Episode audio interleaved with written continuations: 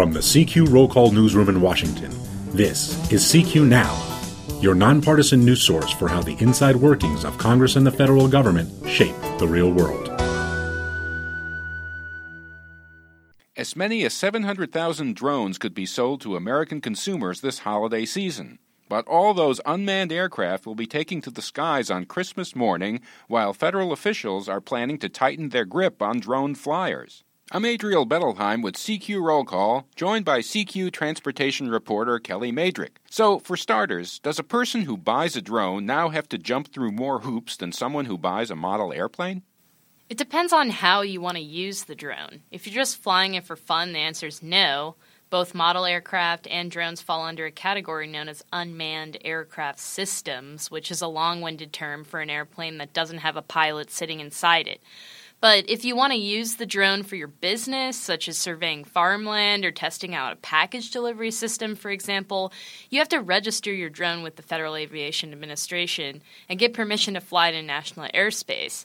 But the line between model aircraft and drones continues to blur in terms of how the government views the two, which is a concern to model aircraft. Modelers, as they're known, have long had a very club based culture, which is often rooted in craftsmanship, and many recreational drone users users, on the other hand, are interested in using the aircraft for wide angle photography, live video, or other commercial uses that can improve their business. So many for sure have a strong interest in aviation, and it's but it's likely that some don't and simply just want to get their hands on a new piece of technology.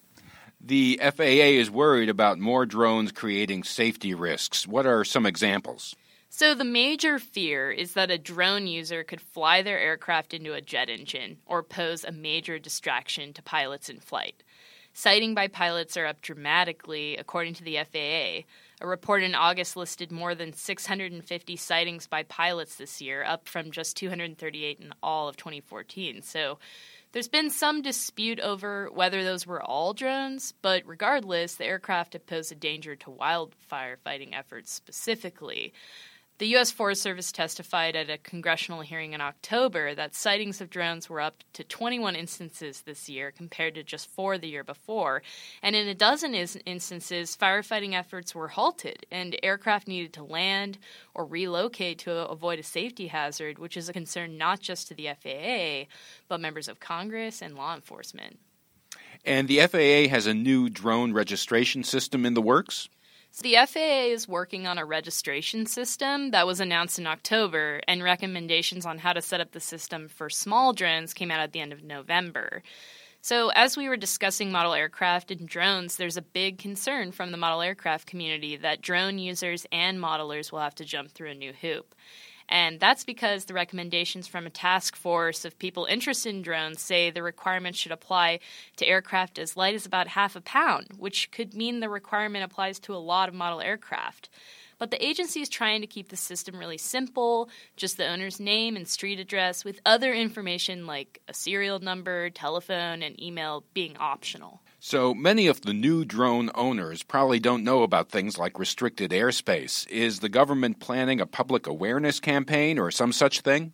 The FAA and other groups, including the model aircraft groups, are engaged in a campaign called Know Before You Fly, which is aimed at educating new users about where they can and can't fly in the national airspace.